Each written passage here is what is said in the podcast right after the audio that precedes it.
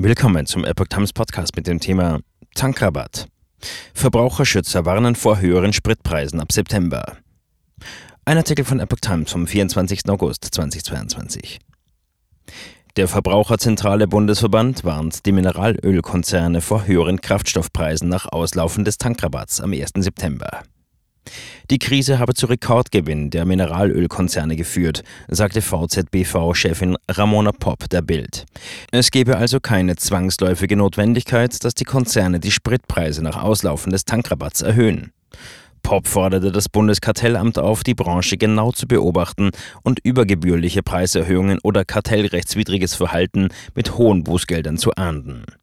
Auch der ADAC teilte der Bild mit, eine Erhöhung der Preise nach dem 1. September um 35 Cent bzw. 17 Cent sei nicht gerechtfertigt. Die Kraftstoffpreise seien bereits vor der Steuersenkung zum 1. Juni viel zu hoch gewesen. Sie sind es aber auch während der Rabattaktion geblieben. Der Wirtschaftsverband Fuels und Energie erklärte dagegen, die Spritpreise könnten mit Auslaufen des Tankrabatts am 1. September schnell steigen. Da die Autofahrer vor Ende des Tankrabatts voraussichtlich verstärkt die Tankstellen anfahren werden, rechnen wir damit, dass ab dem 1. September nicht mehr viel steuervergünstigtes Benzin und Diesel im Angebot sein wird, teilte der Verband der Zeitung mit.